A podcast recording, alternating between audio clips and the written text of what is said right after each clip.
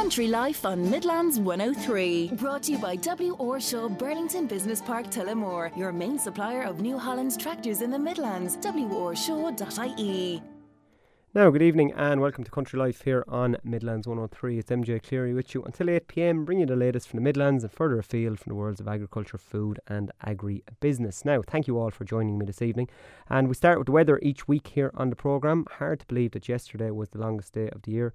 So, unfortunately, one thing we cannot slow down is time, but uh, I, I really didn't realise twenty-first of June yesterday, and uh, what a quick month June was.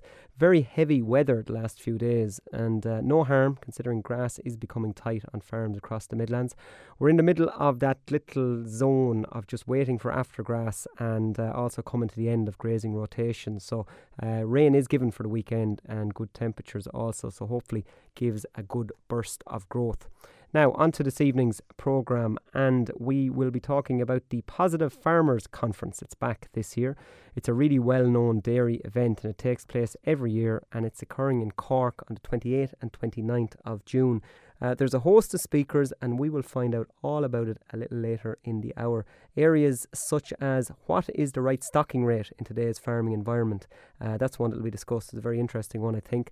And another that takes my eye is uh, speaking to dairy farmers from as far away as Missouri and Tasmania. Uh, we have Mike Murphy uh, to speak to us about that. And Mike is a, a member of a, a global business. They have dairy enterprises all over the world, uh, including New Zealand, Missouri, Oregon, uh, milking over twenty-five thousand cows altogether between all of the different enterprises. A hugely interesting man, and he's going to be speaking to us towards the end of the hour. Uh, staying on the topic of dairying, uh, coincidentally, uh, Mike Brady, ag consultant, uh, he wrote a very interesting article on the farming indo yesterday. He took a trip to Scotland last week Uh, to compare the Irish and the British dairy systems. So it's a country that's really, really close, very similar climate, but the dairy farming is quite different. Uh, one of the real big ones that caught my eye on it was the uh, amount of cows in Ireland. It's in a whole pile dissimilar to the amount of cows in Britain, uh, given the differing sizes of the country.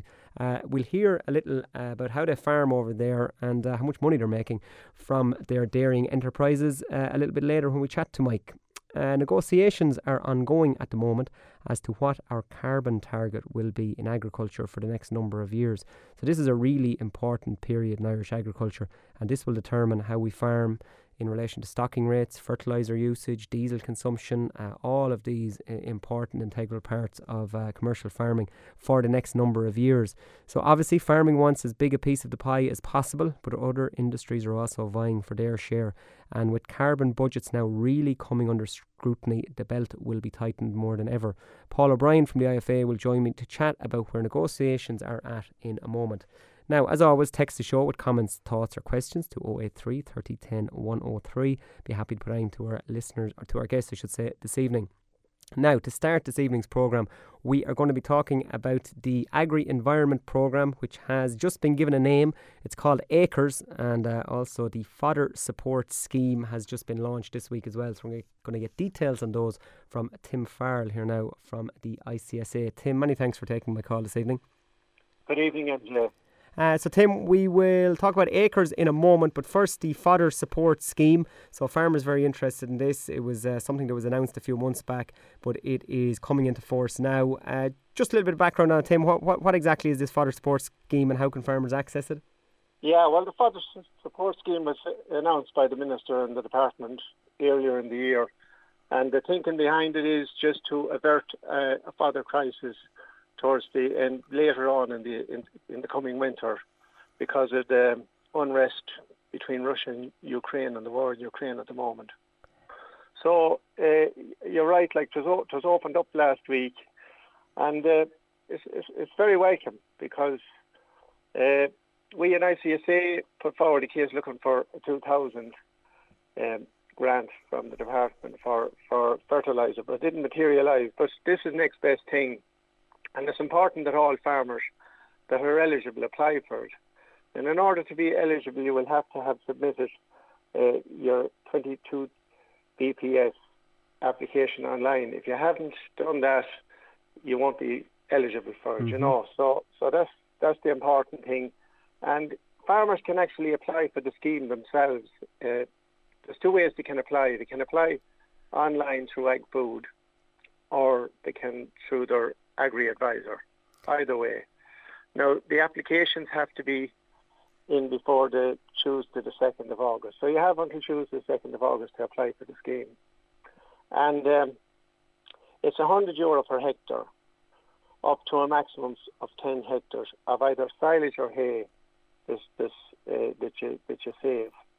Now, the usual terms and conditions apply with the scheme, but one of the things you're going to have the sort of standard five percent uh, you know, on-farm inspection. And then they also say in the scheme this three percent will be an administrative check. And what they mean by that is um, you'll have to either produce receipts from your agri and con- agri contractor, or, you know, for mobile or whatever you do. Mm-hmm. And then in relation to um, if you if, if if you have your own means of doing it, you'll have to photograph it with with your geotagging um, G P S. So there are things that farmers should be mindful of. But it's a welcome. It's a. It's it's it's definitely welcome. I mean, we all know with the high input costs where we're at at the moment, you know. So. And just uh, just Tim, the question on if you're if you're doing the work yourself uh, is uh, to take a photograph. Is that um, taking a photograph of your, your kind of basic payment uh, image? Is it to show where your silage ground is, or is it actually taking a physical photo of, of the fields you mowed? It will be taking a physical uh, photograph of the field you mowed, okay, or the area you mowed, you know. Yeah. Now, it's up to a maximum of ten hectares. Obviously, if you harvest less than that, it's pro-rated, so you're, you're, you're still entitled to claim anything up to up to ten hectares. Yeah. So right. If it's only seven hectares, like, you're still entitled to make an application and submit in the usual way, you know. Yeah, one hundred percent, Tim. And uh, as you say, look, uh, it is uh, badly wanted on a year like this with fertiliser prices where they are. Uh, also, uh, in relation to um, the new uh, R E P scheme, uh, it's after getting a name. It was called a number of different things, but now it's called the Agri Climate Rural Environmental Scheme, so it's called ACRES, uh, and now we have uh, an opening date for that as well, and we have, I suppose, some more details, not too much, but it's opening up on the first of August twenty twenty-two. Uh, are we happy with this scheme, Tim, or what's our thought process on it? Well, really, to be honest with you, M J, in I C S A, we're, we're not happy with the scheme, because the scheme is being sold. I mean, to listen to some of the headlines today, the scheme is being sold as a ten thousand euro scheme. Well, to be honest with you, it's far from that, M J. About thirty thousand farmers will qualify for an average payment of five thousand euro. Now, there, there, are a number, there are a number of questions still remain unanswered in relation to the scheme. Uh, you're right, the scheme opens in, in August, and there's going to be two tranches of applications. Obviously, they're not going to take them, they, they can't handle them all together. So there's going to be one and two phases for, for, for to admit people to the scheme. But the biggest problem with the scheme that we see is that they're talking about a maximum payment of five thousand for thirty thousand farmers.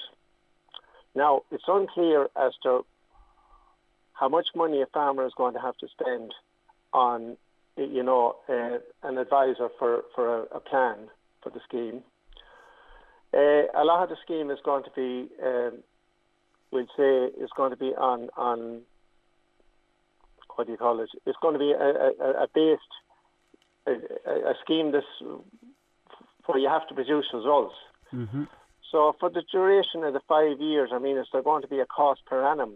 Somebody is going to have to verify what a farmer is doing in relation to, in relation to the scheme.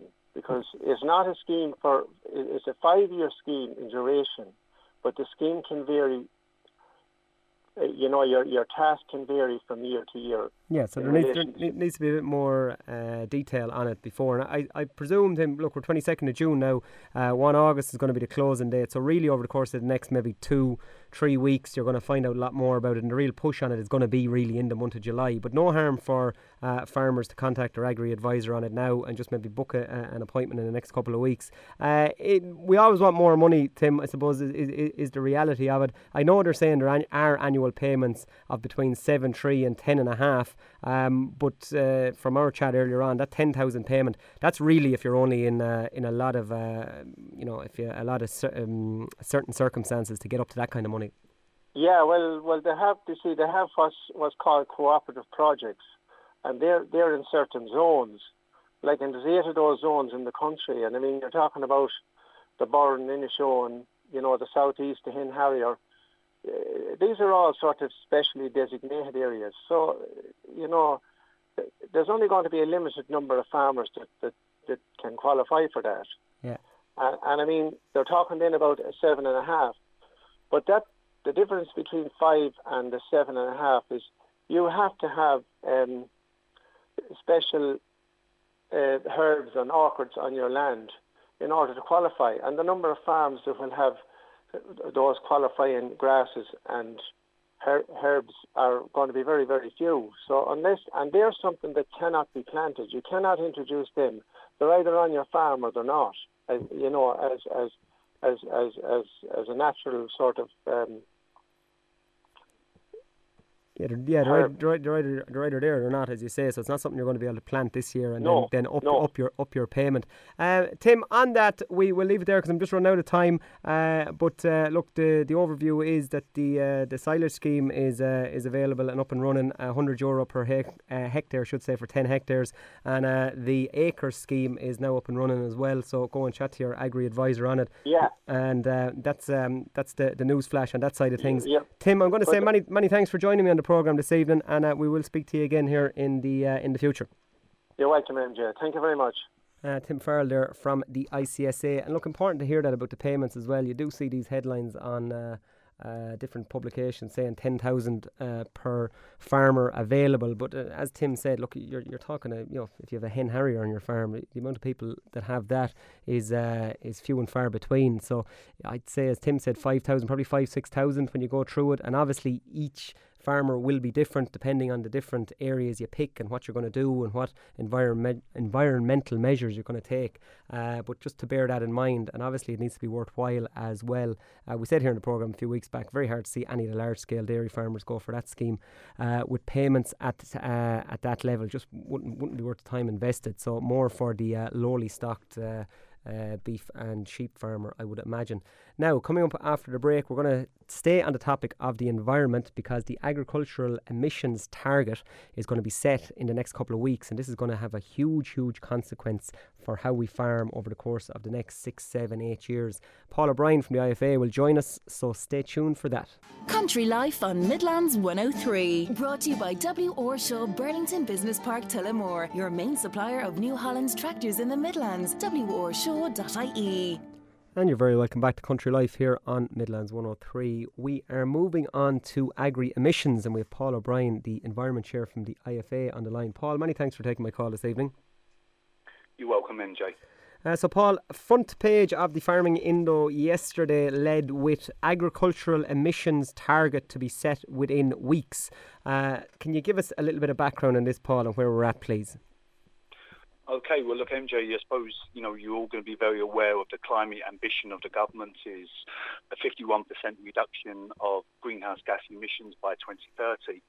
Um, so this time last year, the Climate Action and Low Carbon Development Bill was passed in the Dáil, which really did set up this kind of figure in law. So by the time we get to twenty thirty, as a nation, we will have to have a reduction in our greenhouse gas emissions by fifty-one percent. Mm, it's a huge, so, huge figure, Paul, isn't it? It's a massive figure, and effectively where we are, um, based on twenty eighteen, is our kind of a baseline figure. So twenty eighteen, all of our figures are going to be generated from that. So all different aspects of industry, like obviously energy is one part, transport, buildings, industry, and agriculture. We will, we've all been given a range of figures that we are in this range. So in other words, agriculture has been set a target of a reduction of, you know, five to seven megatons or sorry, million tons of C O two equivalent, which is at the moment, which is about twenty-two to a thirty percent reduction on our twenty eighteen figures. Um, and I suppose the question is, M J, what's that going to look like? How are we going to achieve that?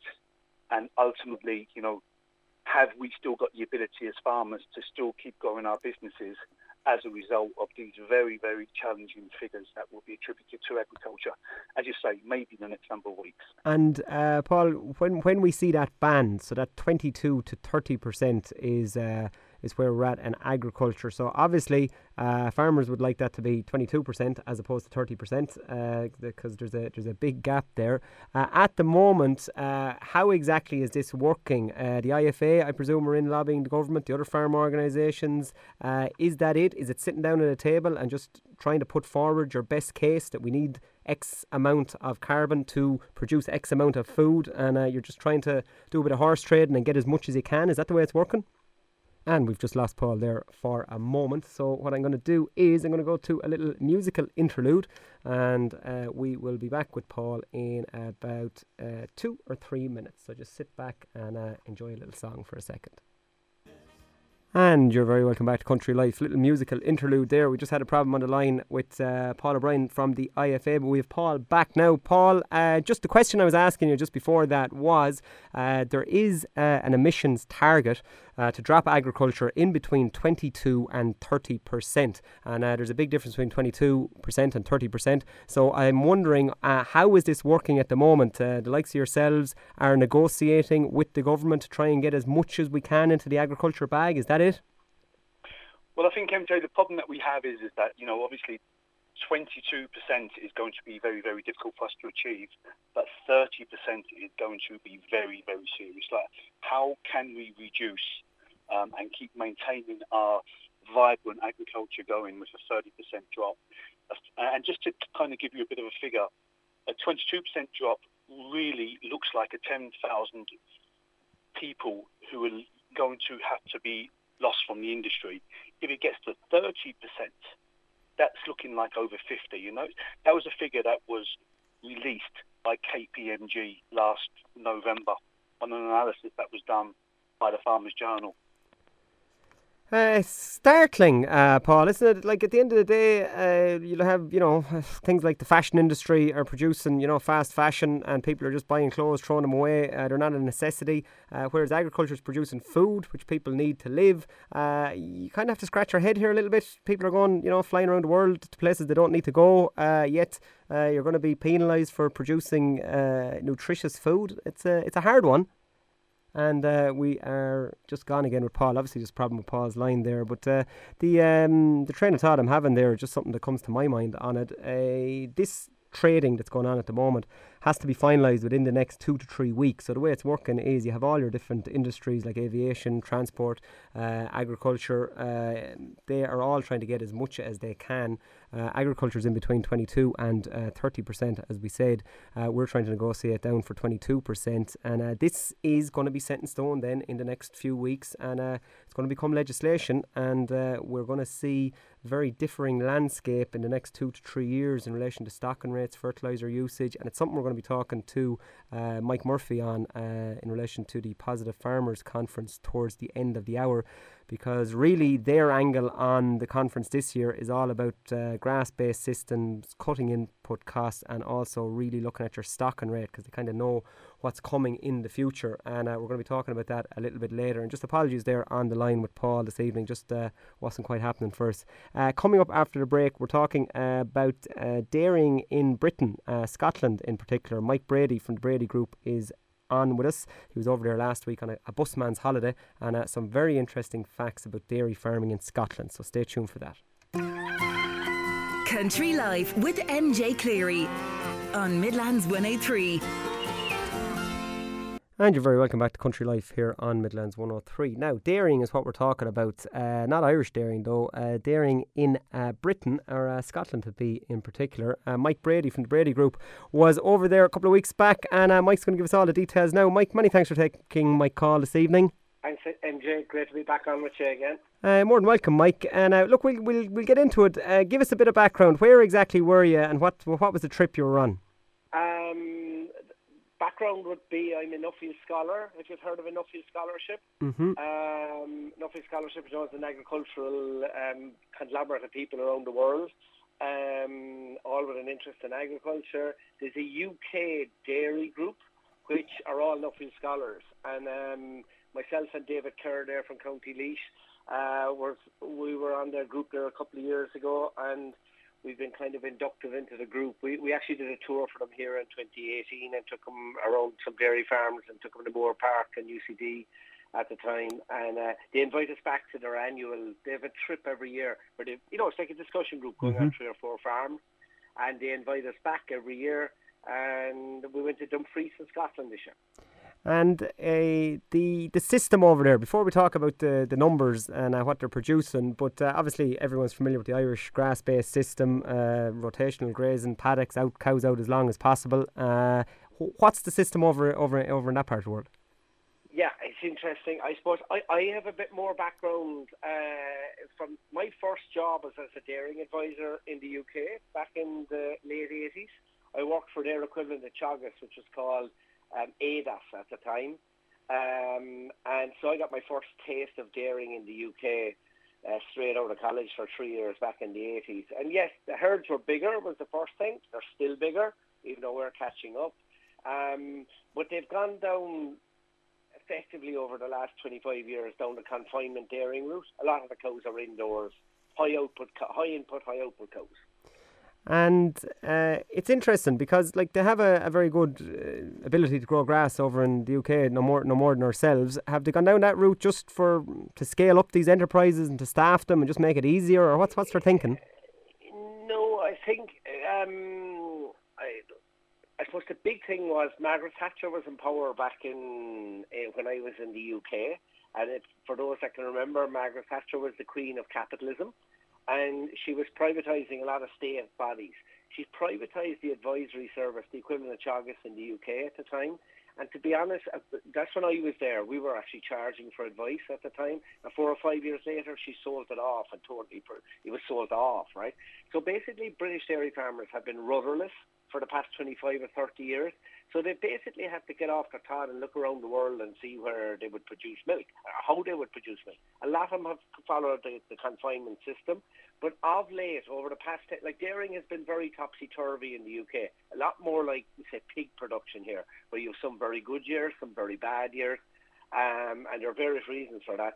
But a number of British dairy farmers now are turning to, to grass-based um, systems, um, particularly, you know, up the what I would say the western side of Britain, you know, coming from Devon and Cornwall all the way up through Wales, up through Northumberland and up to the south of Scotland, up in Dumfries. So we were there's a lot of grass-based units there, and these lads come over, they go to the Grassland Conference here, they go to the Positive Farmers Conference, they get trips to Moore Park, they come over to discussion groups, they take their advice from here, M J, to be honest, you know.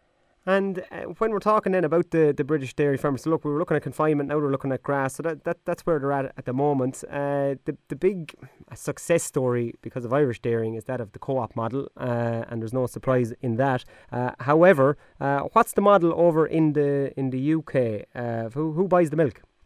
Yeah, the, the, this is the big difference, right, between here and the U K. Like, um, it, it it's primarily private processors. Right, I think uh, ninety odd percent of the milk are produced by nine different processors, but the majority of them are, are are large privately owned businesses. Some of them are huge, like the likes of Lactalis and those. They're, they're international companies, huge companies. Like if you look at the way Glanbia and Kerry have gone here, like like I suppose Glanbia are an international um, cheese maker, right? Kerry are gone off into food ingredients, which has nothing to do with milk production afterwards, you know. They become international businesses, which, you know, are far removed from the local co-op ethos. And basically, you have executives inside those businesses whose salaries are based on bonuses. And the bigger the profit, the lower the price to pay for milk. And that's what has happened in the U K over the years. So, like, you've had scenarios in the U K over the years where a processor literally would go broke. You wouldn't get your milk check at the end of the month, or even maybe your milk might be collected at the end of the week. Like that, has, that hasn't happened often, but it has happened in the U K. Now, I've never, ever heard of that happening here in this country. Even in the frost and snow, the milk is always picked up, you know. And what sort of money are they getting for milk over there at the moment, uh, Mike?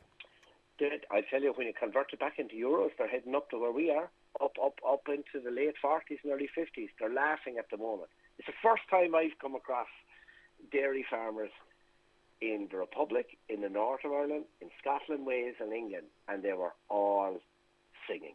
Mm. You know, the, I know input prices have gone up, but mm, to be fair, milk prices have stayed ahead of it so far.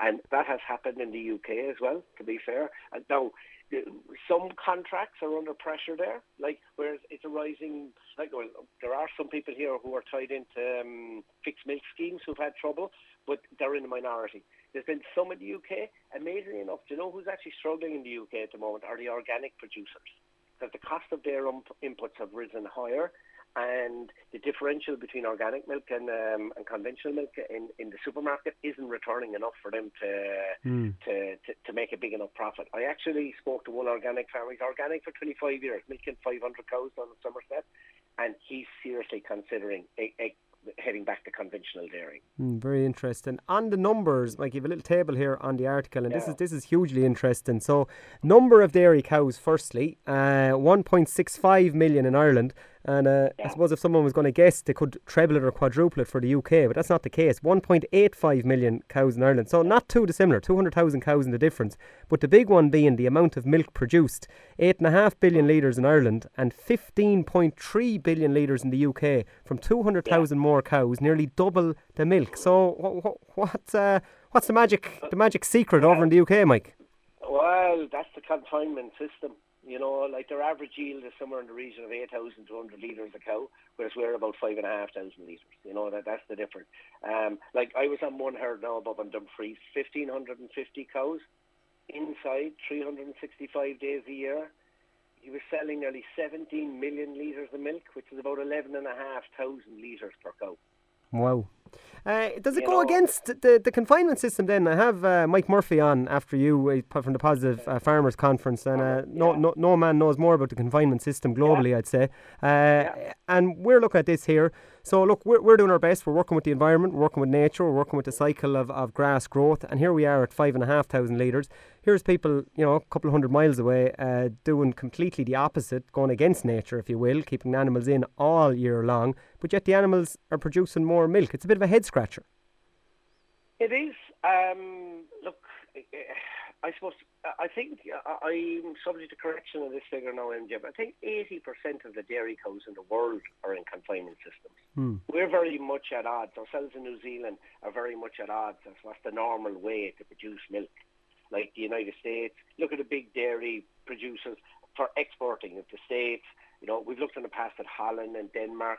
You know, um, all of those are, are, are high, high input, high output um, systems in general. You know? What's the, in those confinement systems over in the U K then, like health, uh, animal health, say, um, feet, cows' feet, uh, just more in general, their, their health over the course of their period of time? Like, how many years are guys getting out of cows over there? Is it a, is it a, a getting, is it a quick system? They're getting less out of cows. Yeah, it is, yeah. The replacement rate will be much higher. A lot of the cows will only be lasting two and a half to three years. Hmm. But, like, these cows are not unhealthy. That's because of the amount of milk they're giving, uh, rather than health. You know, mm. like to me, like there are only two types of farmers in my book, in my thirty-four years as an advisor, right, like, between the U K and here over the years.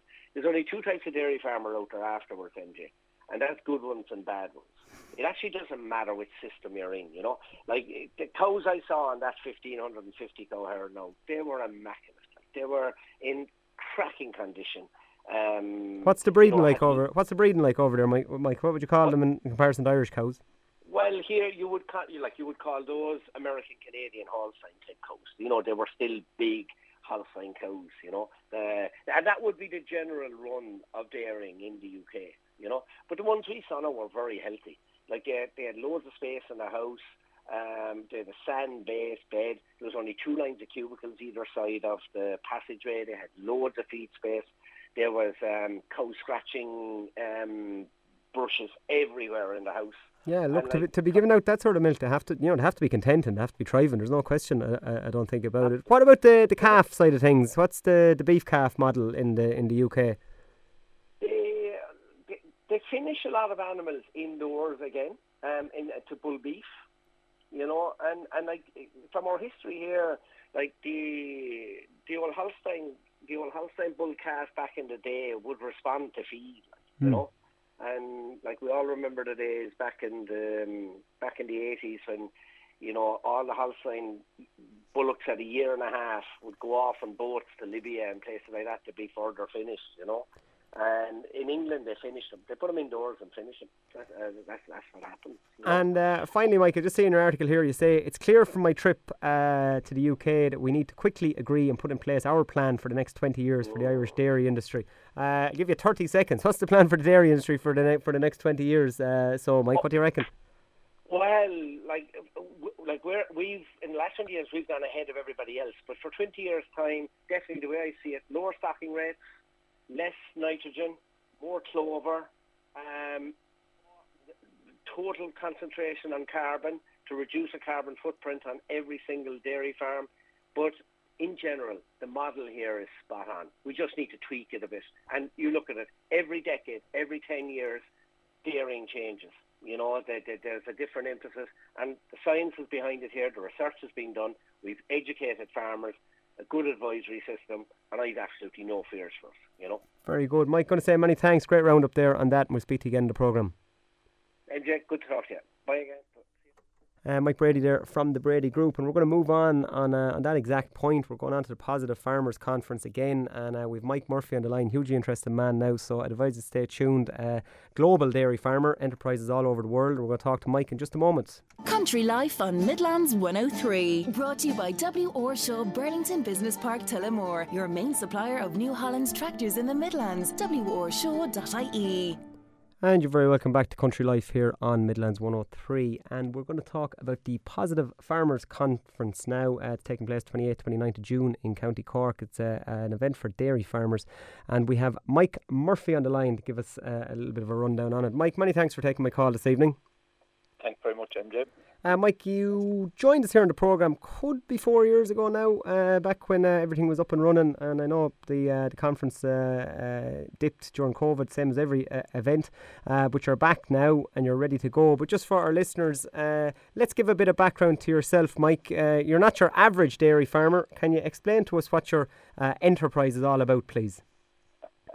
Well, very quickly, M J will say that um, uh, obviously I started in Ireland, started in Cork, we'll say that uh, uh, over time actually uh, had a number of farms, we'll say that in, uh, in, in, our, in Ireland, stretching from Mead, Westmead down to uh, Cork, Waterford, we'll say that, uh, but uh, from the late uh, nineteen nineties I've been part of an outfit and um, uh, based originally in New Zealand, uh, and uh, the uh, uh, one of the founder members, um, Canterbury Grasslands is the name. Like, and uh, we're now on the South Island in New Zealand, Canterbury and uh, Southland, and uh, and also in the Midlands and um, uh, the States, um, Southwest Missouri, and also up in the Northwest Coast in Oregon. Like, and. Uh, the the enterprise has gradually grown. Like it's uh, it's, it's about twenty six thousand cows now, and we'd be um, uh, obviously in New Zealand we're very grass oriented, but we would be the most grass oriented dairy farmers in uh, on the continent of North America, apart from my son Niall, who said that who, who who frankly is better than us. And um, well, you're you're you're gonna you're gonna you're gonna praise your own anyway, Mike. I think, aren't you? Um, but uh, all parents would.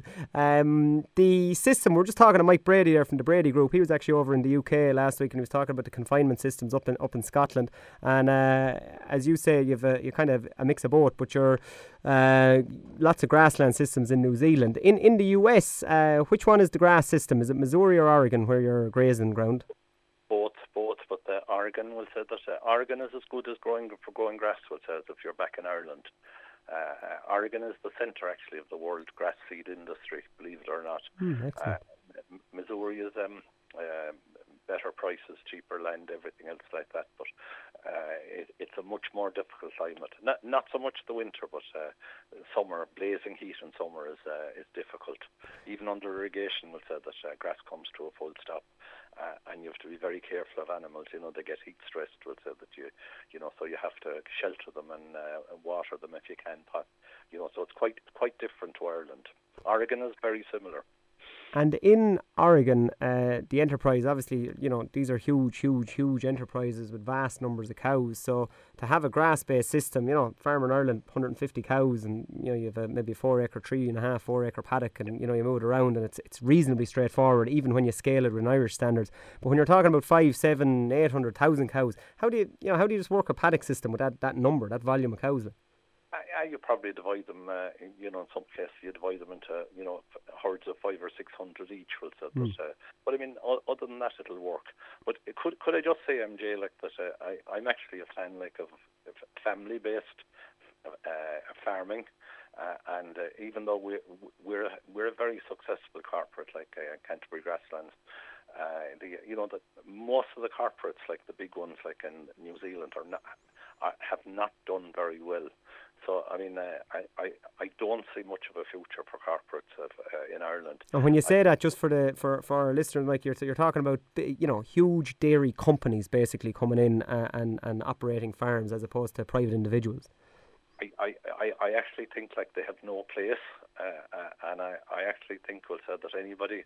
Even somebody who's operating at one hundred cows, eighty or one hundred cows, let's say, in Ireland, doing a good job, I, I think they've a very, very good future, we'll say, that, uh, you know, if they actually keep their costs down, be very strongly grass-based, we'll say. So that I, I'm a strong fan, uh, you, you know, that in Ireland, we'll say that, uh, I, I mean, right at the moment, the challenges facing the industry are the, they're the strongest I've ever seen uh, in fifty-three years of dairy farming. You know, the impact of Brexit, COVID, Ukraine, we'll say that, uh, you know, the Uh, supply shocks, et cetera. The uh, inflation has kicked off. With uh, that uh, high inflation up, uh, leading interest rates will be up, like, and be much higher in a couple of years. With uh, that uh, a short staff shortages, so that I mean, some people are working too hard, uh, and you know that, um, and they're not actually work-life balance is suffering, and throw on top of that global warming, you know.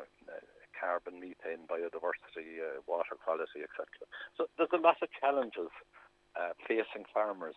So the purpose of the uh, uh, of the conference next week is to lay out, if you like, what makes more sense for farmers going forward. Uh, and uh, the uh, you know the year of um, go, go back a wee bit in history. We'll say the sixties and the seventies. Uh, milk production grew very rapidly.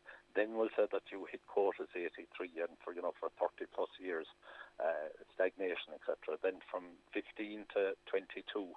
Uh, you know, we've just about doubled, but we we would actually suggest quite strongly, uh, M J, like that that, uh, that rapid expansion is now at an end, uh, and that we're better off to actually accept that. And if we don't, a guillotine, like if we keep trying to grow very strongly as an industry, a guillotine, whether it's the E U or the the government, will will will actually come crashing down in, in some form now, whether it's a milk quota, a cow quota, a methane quota. I don't know exactly what it will be, but certainly, I think we'll say that uh, you, you know people should concentrate. I, I would actually suggest there's a very, very good future for Irish dairy farmers if they concentrate on low-cost grass-based production and fulfil our potential with uh, with our climate. You know, we can be the lowest-cost dairy farmers in uh, in the E U. And couple that with uh, with uh, you know the really good work of Ornua, Ornua Kerrygold, uh, you know where they're, uh, the the Kerrygold brand is, is growing very very rapidly at, at, at very good prices. If if you know that the, the image of Kerrygold clean and green that w- going forward, we'll say instead of just talking the talk, we need to walk the walk. We'll say, so I'd suggest that uh, each and every farmer needs to actually do a number of things on farm we'll say, to support that image. And if we do, the future is very good. So that's the thrust of what the conference is about. Yeah, no, one hundred percent, uh, Michael, very well explained there. And you have lots of different sessions over the two days. And, and on your point there, uh, you have a session and it's what is the right stocking rate. Now, look, you have a lot of experience in this area. Say uh, a farmer isn't overly caught with land, maybe a good-sized farm, one hundred fifty, one hundred eighty, two hundred acres, uh, but he's on his own, uh, maybe in his in his uh, forties, working on his own. What do you think the right number of cows is for uh, for an individual, for a, a person, one labour unit? Where do you think it is that you can have a work-life balance, good income, good livelihood, but not kill yourself? It's uh, a good question because it depends a wee bit on the system and it depends on the facilities. Uh, and... Um, I think we'll say that um, uh, yeah, it's hard Uh, you, you know, you, you probably could have two people on that unit, and if you do, we'll say that it'll be very extremely comfortable that uh, one hundred fifty cows or thereabouts. We'll say that uh, uh, you know, if you're if you're growing thirteen or fourteen tons of grass per hectare, then I think the stocking rate at two and a half. Well, you don't have to buy a lot of inputs, you know, that you you can keep meal at a half ton. You don't have to go buying silage. Uh, you know, the cows largely do an awful lot of their own work. Uh, it's a simple system. Uh, uh, the hours, you know, if you've passed milking, good good roadways, the uh, good fencing, good water, uh, good, um, uh, you know, very good cow flow in, in terms of the parlour, reasonable yards, et cetera, and yeah, fairly easy handling facilities. Mm. But good calf facilities, then we'll say that, uh, you know, I, I'd probably I'd probably do it another way. Uh, the, uh, you know, uh, pro- probably dairy farmers should should aim to have systems where they're doing something like a forty-five hour week, probably not much more than that going forward. Mm. Uh, we we will have a system, by the way, the, the um, uh, you know, in, in terms of, uh, you know, f- f- people-friendly farming. Uh, and um, uh, one of the speakers is from New Zealand, uh, Paul Edwards, and uh, he's talking about milking ten times a week uh, instead of fourteen times. Uh, you'll only get half the drop in production that you get, you know, going from twice a day to once a day. Uh, and if you couple that, uh, M J, like with, um, uh, there's going to be a lot of work in the next year or two. It, If you milk once a day, like in the really busy months when you start calving, the first couple of months, you know, when you're really busy, go on to twice a day then for the main production months. And, and then once you get out to about August, well, they'll go on to go back to once a day. The, the, the, there's some evidence that you'll only drop about five percent in production, but by golly, you'll have a, it'll be a hell of a lot more friendly life in terms of wow. having opportunities to, you know, to go go to a match on Sundays or go to the seaside or go do, do whatever you like, have time with the family, et cetera. You yeah, they're hu- that's huge, hugely interesting though, Mike, and uh, they're they're the type of studies that need to be done, because really, from my overview on it is, it's the labour thing that's going to really catch the dairy farmers going forward. Uh, there's lots of money to be earned, there's no question about that, but you know, if you can't have time to spend it, what's what's the point? Uh, Mike, I'm just out of time on that. Uh, I could talk to you for a, a long, long time, but I'm going to say many thanks for joining me on the programme, speaking about the Positive uh, Farmers Conference. It's on twenty-eighth, twenty-ninth of June, and tickets are available if you Google uh, Positive Farmers Conference. Mike, many thanks for joining me. We'll speak to you again on the programme. Thanks very much, M J. All the best. Uh, Mike Murphy there, and as I said, uh, if you Google Positive Farmers Conference, a lot to be learned there. Isn't that mad interesting what uh, Mike was saying about uh, dropping down to once a day at certain times of the year and only a decrease in production of five percent. Wow. Uh, Mike Brady from the Brady Group was speaking to us as well on the same page about grass-based systems and being efficient, and uh, it's kind of look seems seems to be that the dairy industry is, is, is on the same page in relation to what it's going to be like going forward. Paul O'Brien from the I F A spoke to us earlier. It's a problem with the line there, but uh, it's about that environment target. Uh, where are we going to be? twenty-two percent drop or thirty percent drop? We're hoping for twenty-two. And uh, Tim Farrell from the I C S A spoke to us at the start about the Fodder Support Scheme and ACRES. Now, that's it for this evening. I'll be back with you this time next week. Show is repeated Sunday morning at seven a.m. And uh, I will say to you good night and God bless.